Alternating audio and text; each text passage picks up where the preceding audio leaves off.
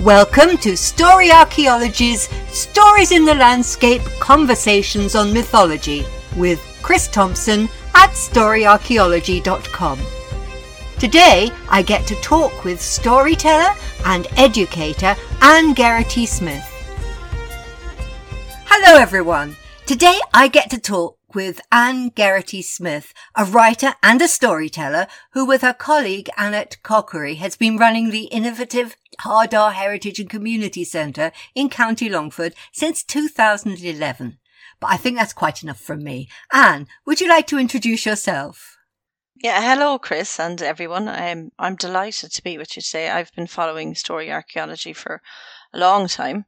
Uh, you do wonderful work, and I'm really quite excited to be a tiny part of it. You're welcome. So um, yeah, I'm one half of Creative Ardagh and Scéalta Beo. Um, Annette Corkery and myself set up as Creative Ardagh in um, 2011 in uh, in this old school house in Ardagh Village. The building itself is like from 1898. It was a school, and we've been continuing the education uh, in this in the building since then because everything we do is you know creative and educational and to do with the heritage and the history of the area i just to tell you where art is like this little hidden i don't know magical place that you have to aim to go to because uh, even though it's 10 minutes from Ballymahon and Edgeworthstown and Longford, it's not on the road to anywhere. So you have to be coming to it. It's quite off the beaten track, but well worth discovering. Yeah, yeah, it is. It really is. It's it's it's a little gem. It's like um, this stone village uh, from the past, just sitting there. yeah, so we have to kind of create events and workshops to get people to come. So we we, we became part of the Discovery Primary Science and Maths Discovery Centre network, and we're also with the Heritage Schools. And yeah, so we've done a lot of events to get people to come there. And then, um, well, COVID kind of put a stop to a lot of what we do. So we started uh, putting the energy we were putting into the building into ourselves, and we're both re educating. And I'm doing a master's in World Heritage Conservation, and I've done a course on children and permaculture and storytelling in Irish, and Annette's been pursuing more advanced permaculture and herbalist course, and we're constantly learning, and uh, we're constantly reading and researching the mythology as well, and the heritage of the area and creating stories, plays, poetry for them. And of course, the one that we are immersed in all the time is the wooing of a Etain because we love we live here under the shadow of uh, and actually it's how we found you how we found story archaeology because you've done so much work on that. And then also how we ended up asking you and all the other storytellers to come to our Scéalta Beo festival a few years ago. It was at that that you all, you all reminded us that we were storytelling all the time. So we became Scéalta Beo Living Stories. Beo, it's a perfect title. It's an excellent description of our Irish stories. It's brilliant. Yeah, it is. It's a great, it's a great name actually, and I can't say I got it now. It was Annette. She, uh, she had that uh, ruminating in her head for a long time, and you know, she was busy doodling it before she came to me and said, "I've a, I have a name," and it is quite perfect uh, because uh, it does explain what we are. We are living stories. We we dress up. You know, we more or less perform the story really, and we try to bring the audience into it as much as we can as well. It is. I stuck to stories in the landscape, but we do share an approach in common. That, you know, handing the stories to children, getting them to play the characters, using lots of props and costumes where needed and just getting them immersed in the stories. I have every uh, every appreciation of what you're doing. You have to kind of make them feel it's real, if you like. And this is really exciting because today we've got two storytellers sharing what they like to do best. We shouldn't bore our listeners, but let's indulge just a bit. When I encountered written versions of stories as a child, and that was, I have to admit, a very long time ago, they were at the time presented as, well, I suppose archaic slightly outlandish. And yet I tell them because, well, they're down to earth, often extremely funny, and with a great solidity, presenting characters who have adventures that outdo anything found in the Marvel universe. the Marvel universe, yeah. Um, well, actually, yeah, they're way better than Marvel. Although I have to say, I am a fan of Marvel. but, yeah, but um, yeah, I mean, we often refer to Norse legend heroes that Marvel have uh, incorporated into their stories, uh, and uh, even some of their creations. Like so, to you know, to get into the minds of the children that that these characters are as good as Marvel. Like so, we'd let them know that Mither from the Wooing of Etain, of Etain is very much a trickster, a shapeshifter, one to watch your back with, like Loki, you know. yeah. You're really right there. He hands that on to Manannán as well, this idea of the, the trickster. I, I agree with you. I think it comes from the stories of Mither. But go on anyway. I interrupted you. No, you're fine. No, that's that's yeah, yeah. I definitely go Manannán and Mither. Yes, we could go there too. but um, Cuchulainn then as well. When you're talking about him, I uh, you know when you're doing the scene where he's transforming and he's fighting. And yeah, the battle frenzy. I like to kind of let them think about the Hulk. You know, you wouldn't like me when I'm angry, kind of, because they understand the Hulk. So then they go, oh, right. And then even with Angus, like I always remind them that he had a cloak of invisibility long before Harry Potter had. You know, so we, we like to get um, our audience involved in the stories by you know transforming themselves like as well in like maybe into the butterfly or swan or whatever um, and i was just thinking there um, one of our favorite visits was from an active age group. So there's this lovely lady I, I, she must have been in her 80s and she had her zimmer frame and she was walking along you know and oh she was just beautiful you know beautiful beautiful woman. And she played Etain for us uh, to perfection. She loved having the the the butterfly wings on her. And one of her male friends then came along and he borrowed her frame to be his horse.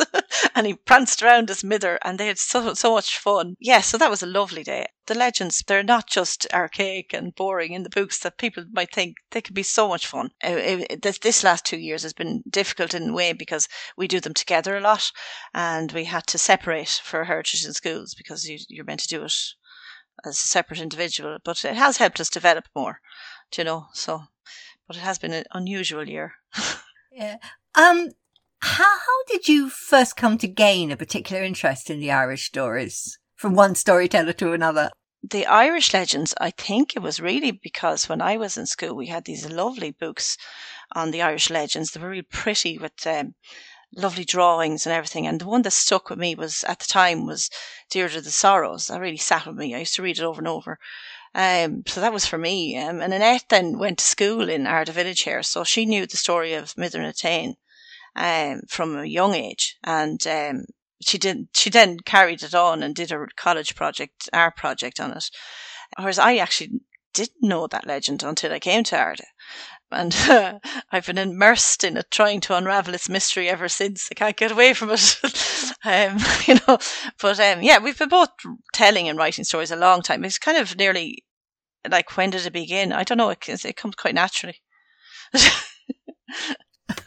and I gather, I think you said earlier, you're now beginning to share stories as Gaeilge. I like I'm, we're trying to, you know, we both we both uh, go to many Gaelscoileanna and uh, and uh, we have connections to the local one. Like I was on the founding con- committee of Longford Gaelscoil and uh, heavily involved in setting that up. And I, I, had two children in it, and Annette has taught in it on and off for years, and she's done a lot of work in the garden there this year. But um, over lockdown, I did an online course in storytelling in Irish, which was very helpful because uh, I wasn't confident. I was always aware of the grammar, you know, um, and the the the gentle course that I did with uh, Gaeilge from Kerry, and they're such lovely Irish, um, just reminded me that as far Gaeilge Brishtan Béarla Cliste, which is like broken Irish is better than clever English, so give it a go, you know? And that's the only way the language will stay alive, is if we try and speak it and share it. I think that's fantastic. I, am I'm, I'm really impressed and quite jealous, quite envious. Uh, I don't do my best, but the trouble is, under Isolde's influence, I ended up learning more early Irish than modern Irish, which really wasn't much help. Um, it was a bit like an English woman saying, "Oh, I don't speak English, but I do speak Anglo-Saxon." So keep going. I think you're doing fantastically. Yeah, well, I, yes, I'm very nervous about it, but I do try, you know, um, to do it, and just even throwing a couple of in a few words every so often as you're going along the story as they come to you, because they do come to you when you do it more and more. Oh, something I wanted to come back to is right at the head of your website is the line 5,000 years of stories begin here. And I think you've captured something very important. I mean, obviously we know that the textual age of the stories goes back uh, around 1200 years at best, with the addition of another, say, 200 or so years for spoken language evidence. But there's another level. The stories encode so much information about the landscape in which, which they're set. And there is observation and curiosity about the past that still has much to share with us. Yeah, I know. We do say 5,000 years.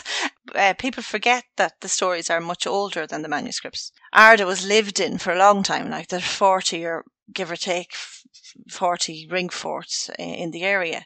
And the legend of the wooing of Etain is describing, describing a time of the two of the Danann. And the, we like to think that they were shared orally for a long, long time before they were finally written down. We're, we're finding also like that archaeology and science are catching up with the stories and that they have important information about the landscape and how to treat the landscape. Yeah, it's just, uh, I, we we we think that, uh, it just kind of makes people think about the fact that we were here a lot longer. No, they, the, the history didn't begin when somebody decided to write down the stories. No, I, I think you're absolutely right. That's what I'm admiring the 5,000 years of stories. It, it encapsulates so much more than just the time of the text. Well, yeah. I think that's great. Yes, yeah.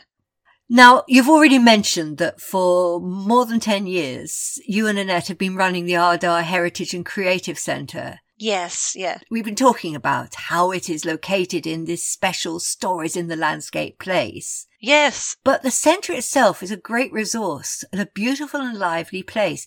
Would you mind telling us something more about it? Yeah, yes, of course. Um, well, as I said, it's an old schoolhouse, and uh, it was converted first into a, a heritage centre in the 90s. It actually was one of the first ones in the country. It's located in the neighbourhood park, which is a large garden area with a linear native deciduous forest. So, um, yeah, that in itself is special. It's also located in one of the prettiest villages in Ireland, if I do say so myself, with lots of stories and history. I'd agree with you. It is one of the prettiest villages. it is very pretty. yeah. And um, it's uh, oh, so over the years we've created events, camps, workshops, tours to promote the building, Ardagh, the local creatives, uh, and Longford, like um, to get people to Longford because there's connections to other places as well. And we're currently uh, reorganising it a bit. We have a craft shop which is online now. Actually, that happened over COVID, so a positive thing. Um, we have Creative Ardagh Craft Shop, so it's just uh, www.creativeardaghcraftshop.com. I'll add the link. Yeah, that'd be great. Thank you so much. But yeah, so that was one positive that came up because we were talking about it for a long time and never got around to it, and then COVID came. So, uh, so our craft shop's up online, uh, and we've like products from fifty or more local artists, um, craftspeople, writers from Longford, Leitrim, Roscommon, uh, Cavan, Westmeath, so all the surrounding area.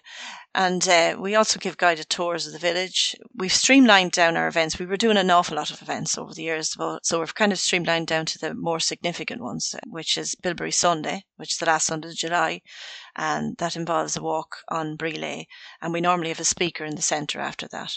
This year it's Anthony Murphy from Mythical Ireland. We started that event with our with uh, Brendan Farrell, a friend of ours, and he's a local horticulturist, and he actually he's a, another storyteller himself. Although he doesn't fish, officially say he is, but he really is, you know. Um, and we started that when there was no path on the hill, and um, we had to climb through brambles and through puddles of muck. And I remember one year my husband carrying someone who decided to come in her flip flops on his back. But, uh, but, it was great fun.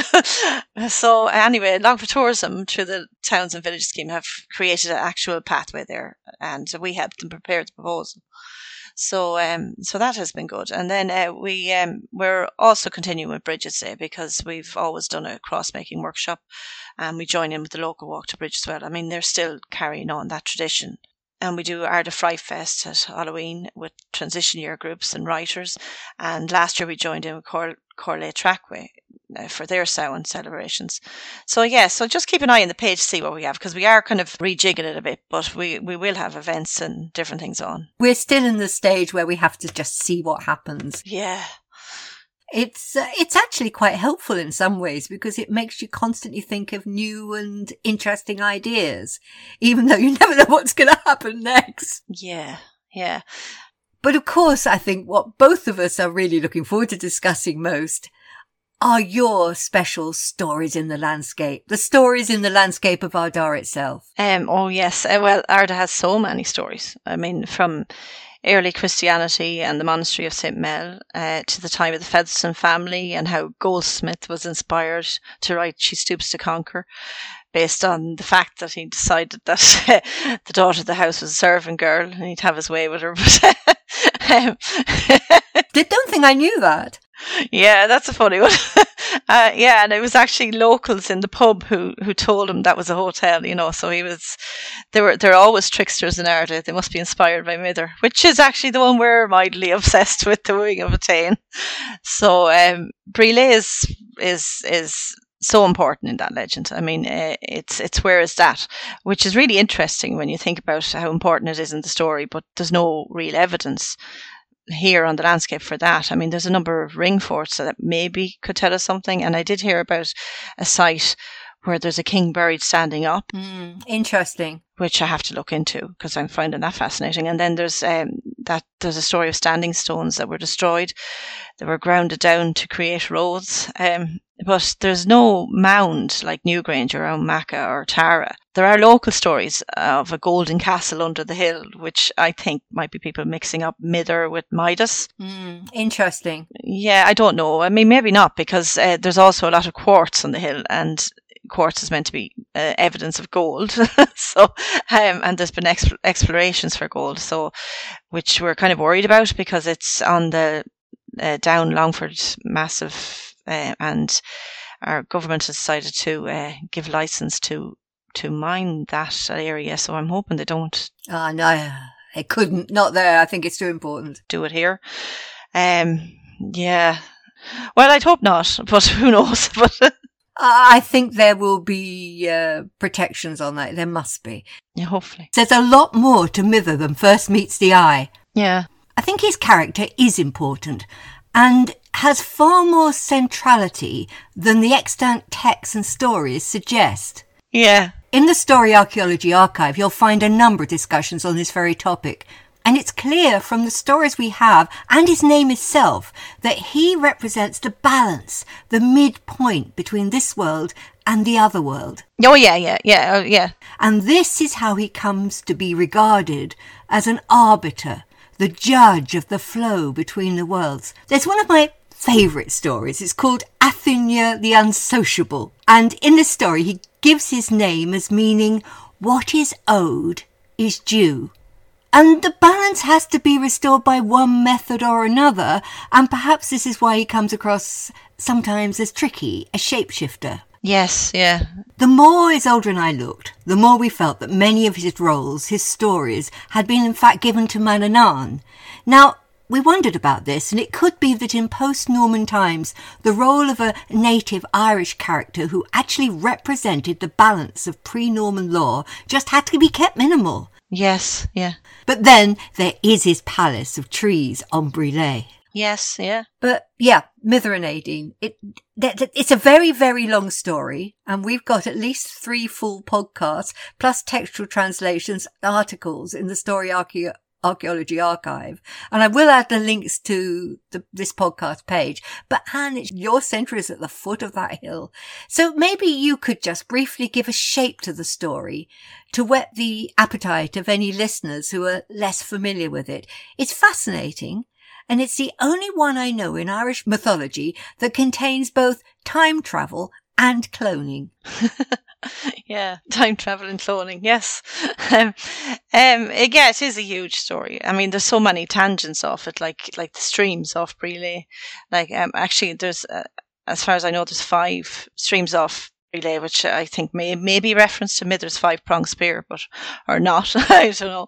Um, yes, I was just remembering the story of Cormac's cup presented as a something of an allegorical story and a very likely candidate to be one of the tales where Manannán has replaced Mither. You'll find that there are five streams in that story. There are five streams on a hill. In the Cormac's Cup story, they're representing the rivers of poetic inspiration. Of course, it also locates Brile as a place that exists in both worlds. Just like Mither. Well, that's true, yes, yeah. yeah, more to think about. I don't know. I'm just thinking. I've interrupted you anyway, so go on. Yeah, so um, well, we normally start the story with Fado, Fado up on Brile, which is down to the village and up the hill, where sometimes you can see, sometimes you can see Uisneach, Loughcrew, Slieve Bawn, Cairn Hill, and Granard Moat. Um, there lived a King Mither and his Queen Fumnach, who lived prosperously on Brile with their 150 foster boys and 150 foster girls. That grows, and depending on our mood. Ing, and then we always tell them that Angus is their favourite and and he thinks he's their true son. But one day in the hurling pitch, he gets told in a very ungentle manner that he's fostered too, and he approaches Mither, who admits it and brings him to see the Dagda and Uisneach and their father, uh, their father, and he insists that he must give Angus his due and uh, then they decide to go to Brú na Bóinne, but Elcmar is there and he won't want them there, so they have to trick him. And then Mither stays with Angus a while and he gets injured trying to intervene in another altercation on, the, on a hurling match. so they, they're always fighting on hurling matches. Yeah, they were dangerous events, weren't they? yeah, I suppose you, the spirits get high in the middle of a match, you know? but um, and so he gets his eye injured. That means he can't be king because he's not complete. But uh, Dian Cecht comes along and fixes him. And then so I think something happens with her in that time because he was like a really good judge and uh, everyone came to him, you know, for judgment before that. And uh, all his judgment goes out the window. And he announces that being fixed isn't enough and he wants the most beautiful woman in Ireland. And Angus has to traipse around the place looking for her. And he finds Etain, who isn't keen at first. Uh, and then she agrees, or her father does. Um, depending on what way you want to say it. We like to kind of give the impression that maybe Etain isn't so innocent in it. But anyway, so her weight in gold is given to her people. And uh, I often wondered the gold come from Brile, you know, because they talk about the gold under Brile. But um, Etain quite likes Mither, and he's quite beautiful, of course. And uh, so they stay there for a year and a day, and uh, Mither remembers suddenly that he has duties, and he decides to go home to Brile, where his first wife is waiting, none too happy. So we remind we remind our audience always that it's a time of different rules. Um, she was wise enough not to say anything and be welcoming until Etain did the awful thing of sitting on the chair of the woman of the house. And I said, never sit, never sit on the chair of the woman of the house if you know what's good for you because uh, you might end up being a puddle of water, which is exactly what happened to Etain.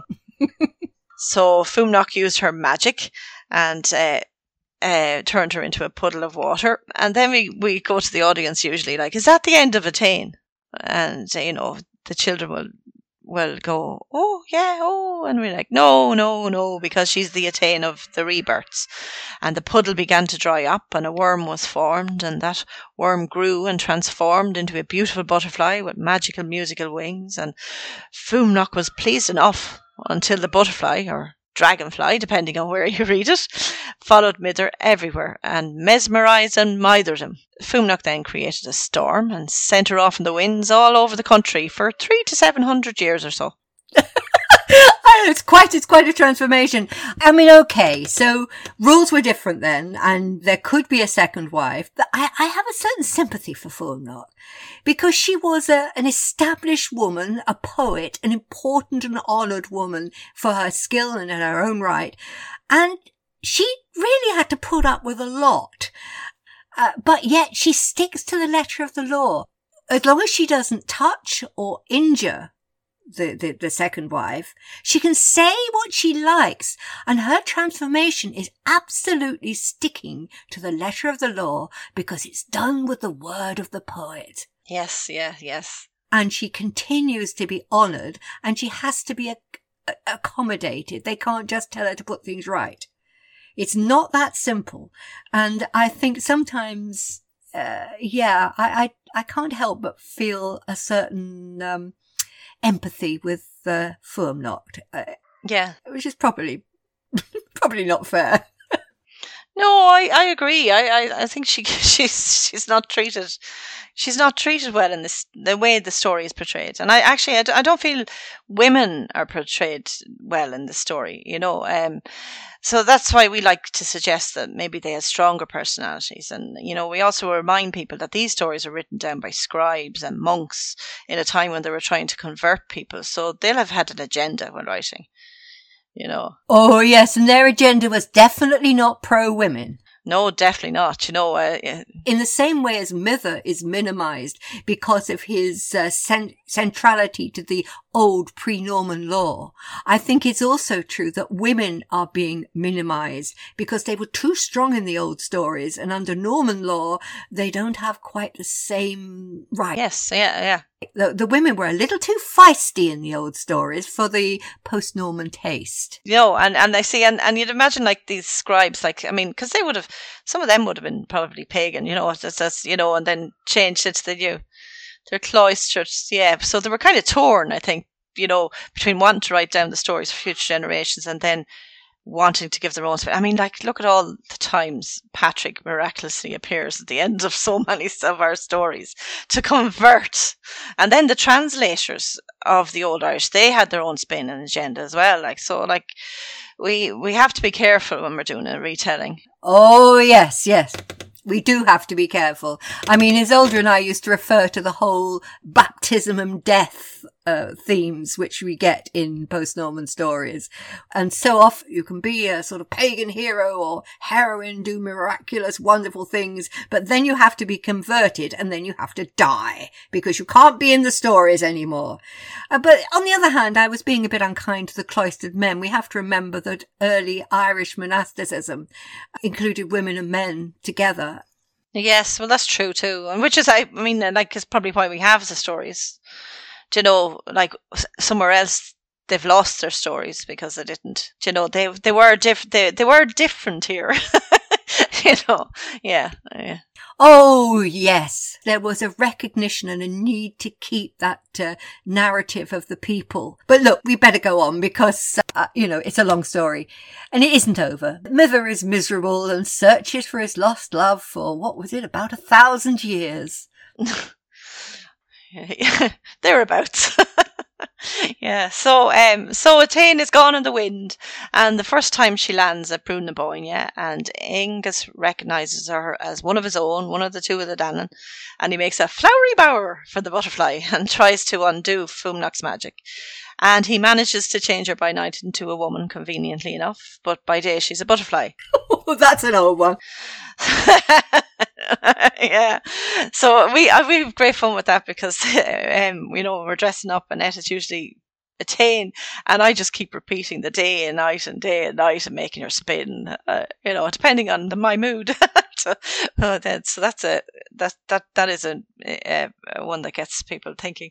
But um Fuamnocht anyway then finds out that Etain is there and Angus is thinking of returning her to Mither. So she brews up another storm and sends her off for another three to seven hundred years. And there are sightings of her all over the place even as far away as the Beara Peninsula. Eventually, the tired butterfly or dragonfly, whichever story you read, lands on the rafters in the big hall of Aumaka Armagh, where Etar is ruling, and they're having a great big out party for some reason or other. Etain falls from the rafters and into the cup of Etar's wife, and that's actually Etar's wife. There's another woman not dealt with. We don't even know her name, you know. Anyway, so is this the end of Etain? No for she is Etain of the rebirths. So nine months after Etar's wife had a baby girl and she decides to name her Etain and she grows up to be a beautiful girl and maybe even the most beautiful woman in Ireland. So beautiful they decide that she must marry the High King Uki and Tara, and she does. Um, and we don't, when we're telling it, don't really tend to go off on the other tangents, which are quite fascinating. But you know, the story's so long. um, yeah, I think the only thing I'd like to mention of that part of the story is maybe I, I love the way that um, Mither introduces himself to her and calls her Befind, as uh, you know, which is definitely he's now associating her as an another world woman. as although she's always belonged to the other world and is just being brought into our world now and again and reminding her of who, who she truly is, Befind. Quite an ancient name. And I find that interesting. It's also a beautiful piece of poetry. It is, yeah, actually, it is lovely. It is beautiful. Mither met her with like the 50 handmaidens at the river where she's washing her hair, and he tries to woo her with his beautiful poetry, which you were just talked about. While there's a distant memory in her mind, she ultimately tells him she's married to Ucky and he won't agree to her leaving, which is interesting too, actually. We talk about the Norman thing, but um, so Mither appears in Tara and challenges Oki to a game of fiddle, which kings would have been trained in it as a battle strategy. So Oki would have been good at it. Oki wins the first one, or is let win, who knows? He demands a forfeit of 50 white horses, and Mither d- does it very easily, and then they play again, and Oki wins the next one or is let, I don't know, and demands a forest fully grown, which Mither does quite easily. And then they play again, and Ucky gets greedy on winning, and knowing this person he is powerful, he he decides he's going to get the most from him, and he demands a road in the bog. And then Mither is not pleased, or maybe he is. I don't know. You never know Mither. And he tells Ucky not to watch, which is uh, kind of like like telling a child to don't stick a pea up your nose. So uh, Ucky sent a spy, and um, Mither spotted the spy and was quite angry. And as he had asked more of more of his people than than he ever wanted to uh, in creating this road, and he was really annoyed, and he put a fault in the road. So then Mither arrived back in Tara, and the spy was busy telling how Mither had stood on a mound of cloaks as big as a hill, telling the people what to do when creating the road, and all the men of Ireland were there. And more importantly, they were ploughing the land in a different way. And the oxen did not have the harness on the head, but across their shoulder. And he described it in great detail. And then Ucky was well pleased and adapted that way and became Ucky the ploughman.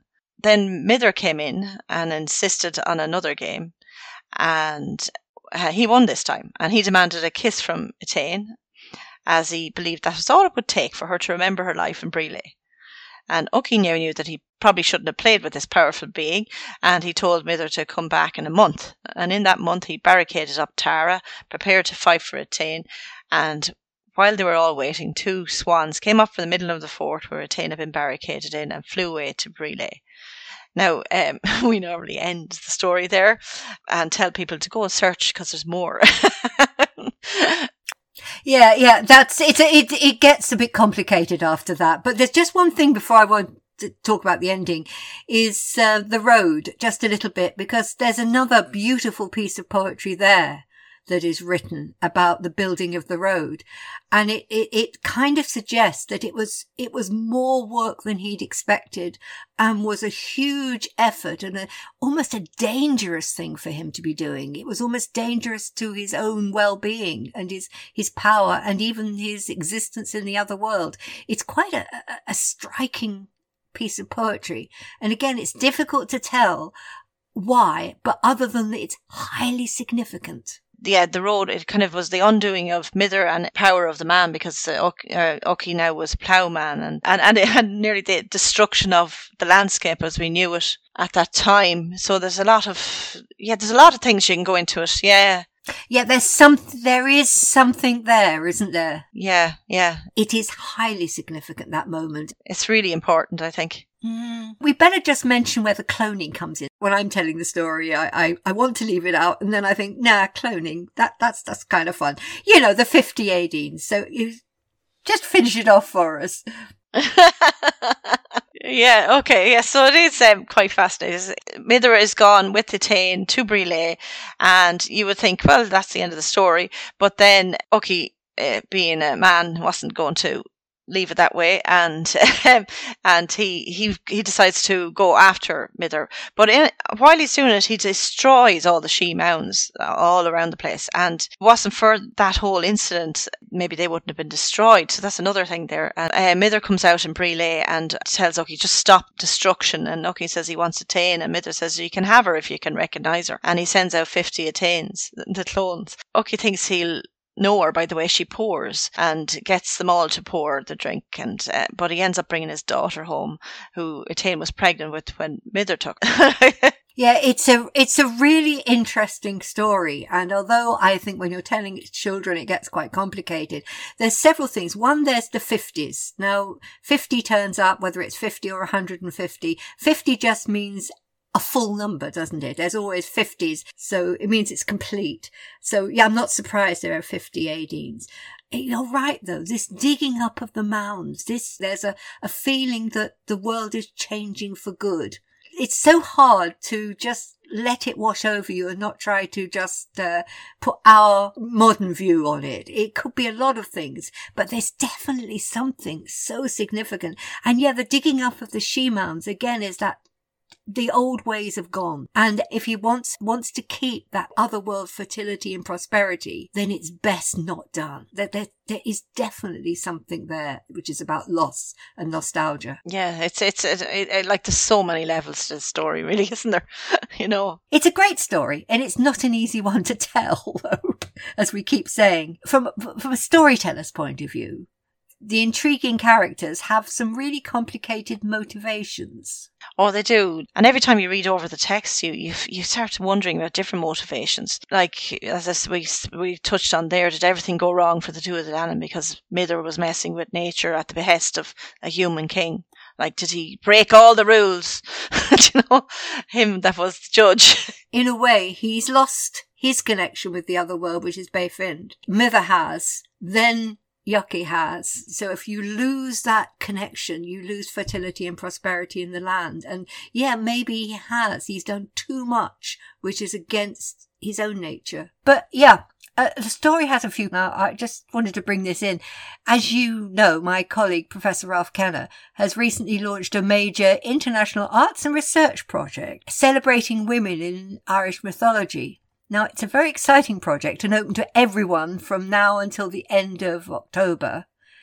And all details can be found on the Story Archaeology website. But why I brought that in at that point is that it's got lot, this story has got lots of central female characters. Fuamnach, Aideen, Etta's wife who doesn't even have a name. There are strong women, yet they're problematical, but I think that makes them very interesting you know, what, what do they say to us now might make some interesting stories or artwork. As I mentioned earlier, I do have a soft spot for Fuamnach. She is a respected senior poet, put in a legal but totally unacceptable position. And I don't care whether that is a modern viewpoint. I still, I think it would have, it's there in the story.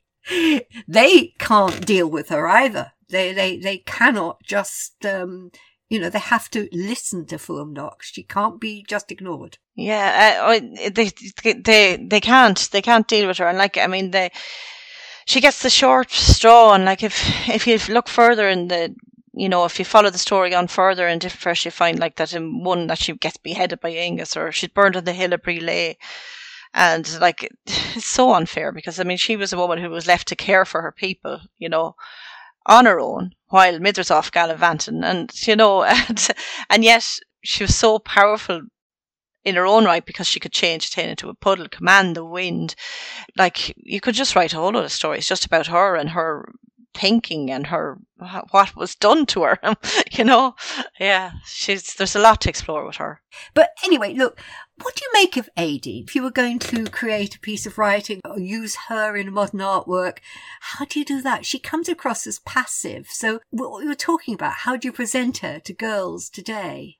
Well, we tried to show that there's maybe a possibility that Etain is not at all passive, that maybe she knew exactly what she was doing when she sat in Fuamnach's chair and she was claiming a throne for herself. And she was making decisions to have the most prosperous life she could have in the time she was in.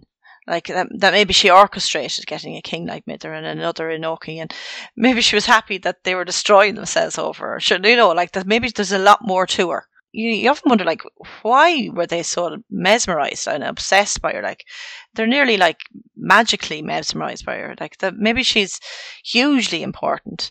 And do you remember uh, when we were talking before we were saying like that maybe she's like maybe she's the holy grail in the Arthur stories like maybe maybe maybe that's what she's like. She's maybe she inspired that. She's everything they want. They're they, they're, they're destroying everything to get her. Like so it's nearly like she's the fertility of the land, and um, and maybe Fuamnach is what's dangerous to the fertility of the land. That she's unsus- uncertain, unpredictable weather. I don't know. There's so many messages you can take from it, and oh, you could create great artwork actually from uh, just even from that thought and uh, it just it's it's such a brilliant story. You can get across important truths that if we mess with the land too much, if we get greedy, we get destroyed. I think you're right, and you've got something there. She does represent the fertility of the land. I'm quite sure about it because of her name as much as anything.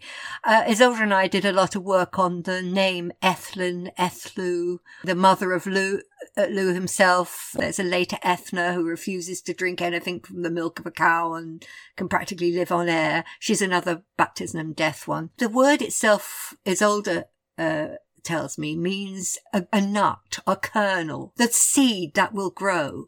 So she is the seed that can be planted. She is connected with cows and seeds. So in some ways, she's very symbolic.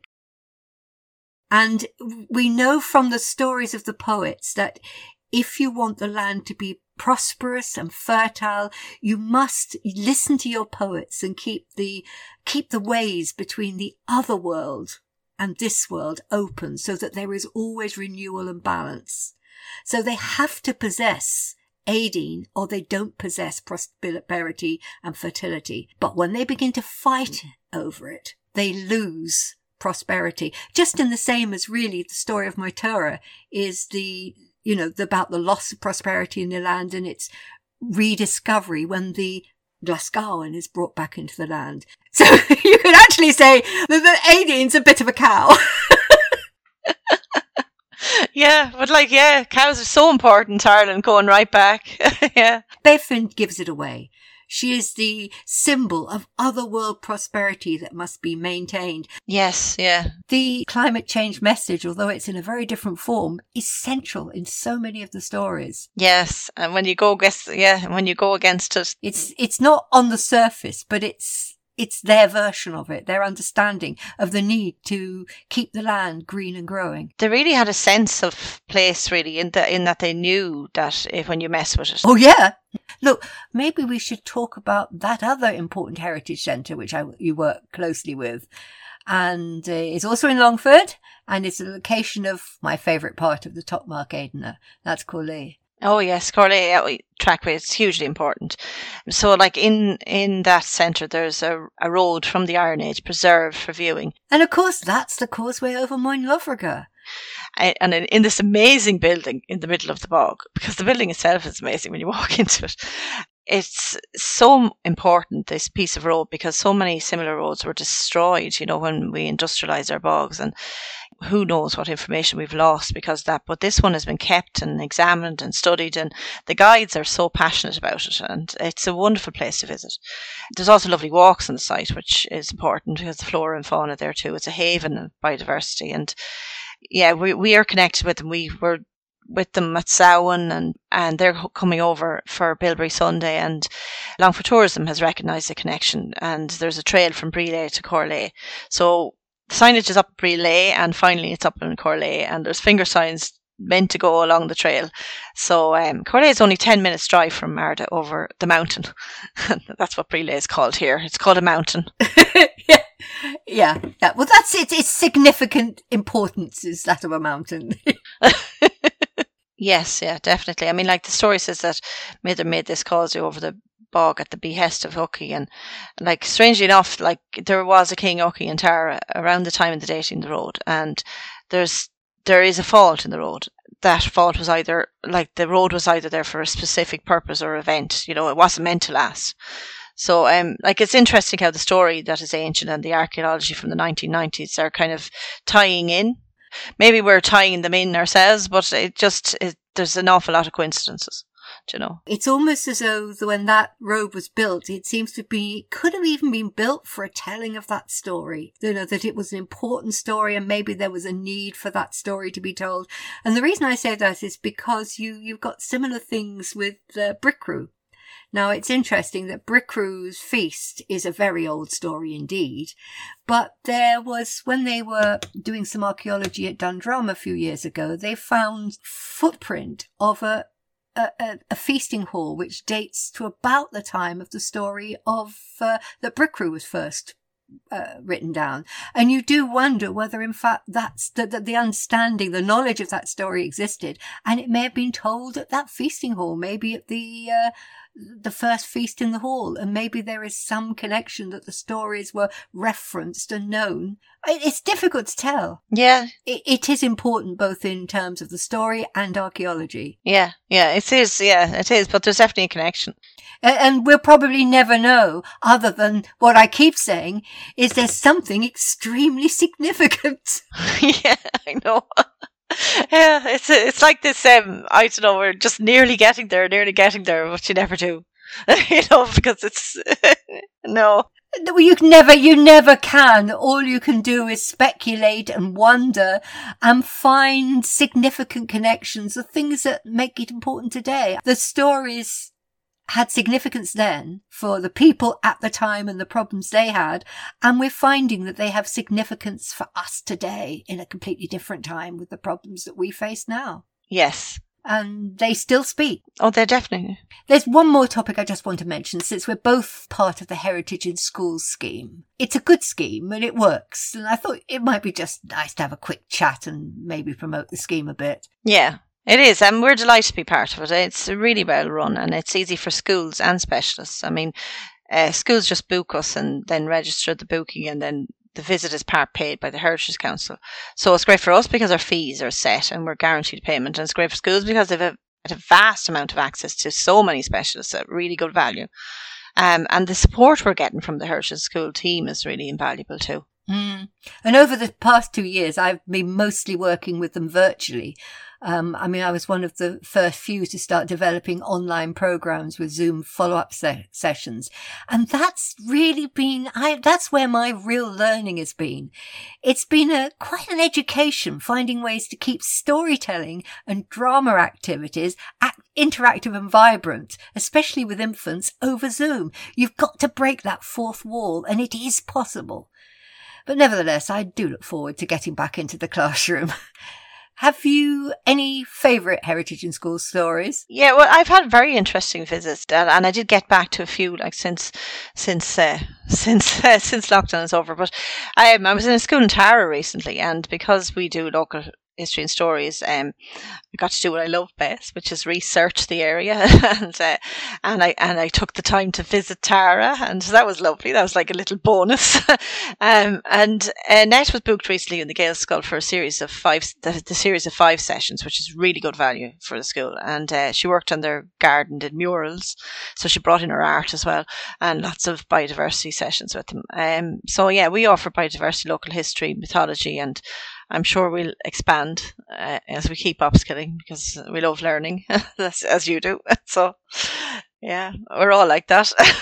and now in person events are possible again. I really want to get going again myself, although I do think there's a lot to be said for virtual sessions that you could offer such a lot of material that I've found that it's uh, a way of working with schools that I'd never thought of before. But you mentioned Bilberry Sunday. Um, tell us a bit more about what you've got planned at uh, Ardagh. Yeah, so um, Bilberry Sunday is uh, the last Sunday in July. So um, it was one of the rights of the king was to get the bilberries from from Brí Léith, and uh, I suppose it had to be 2011. I think we started walking again on the hill to bring that memory back because they used to actually go up there even into the 60s until Coillte came along and uh, the forest was put there and uh, you know the bilberries kind of disappeared but they're coming back now. So every year we meet with our local legend Brendan Farrell he's a guide and uh, we uh, meet at the GAA pitch at 11 on the last sunday of july every year. So if you miss this year come next year.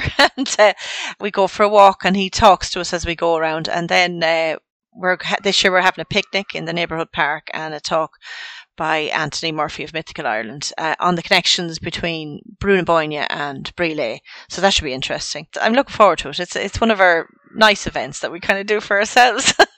but loads of people join us, so that's great. After that, we're hoping to do a collaboration with Corlea. We're planning to do a telling of the Wooing a tale in a kind of a pageant uh, with the first half in Ardagh Heritage and Creativity Centre and the second half in Corlea.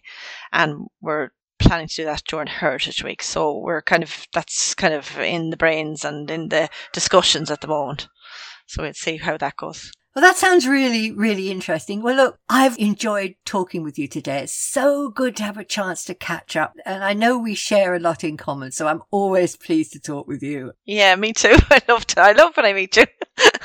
and let's hope we get to a chance to sort of share our activities again. And um, obviously, I'll put all the links to your site, your website, and uh, all the links to the events up on the podcast. So we can say to everybody, if you find yourself in Longford, or if you decide to come to Longford, a very good place to go is the Ardagh Heritage and Creative Centre. And well, thank you, Anne. It's been great talking with you, and I hope to catch up with you again soon. Well, thank you very much, Chris, for inviting me. I really enjoyed it. I love talking about Midden na with you. thank you. I've enjoyed it too, and I hope we haven't been too indulgent, but it's good to have fun. Oh, thank you very much. Thank you for listening to this Stories in the Landscape conversation. Remember, on www.storyarchaeology.com, you will be able to access the whole archive of Story Archaeology podcasts. You can also explore a wide selection of my audio and video stories for children, as well as a range of project and support materials for schools. Also, discover information on a number of international arts events and competitions with which story archaeology is closely linked. There will be another Stories in the Landscape conversation along soon.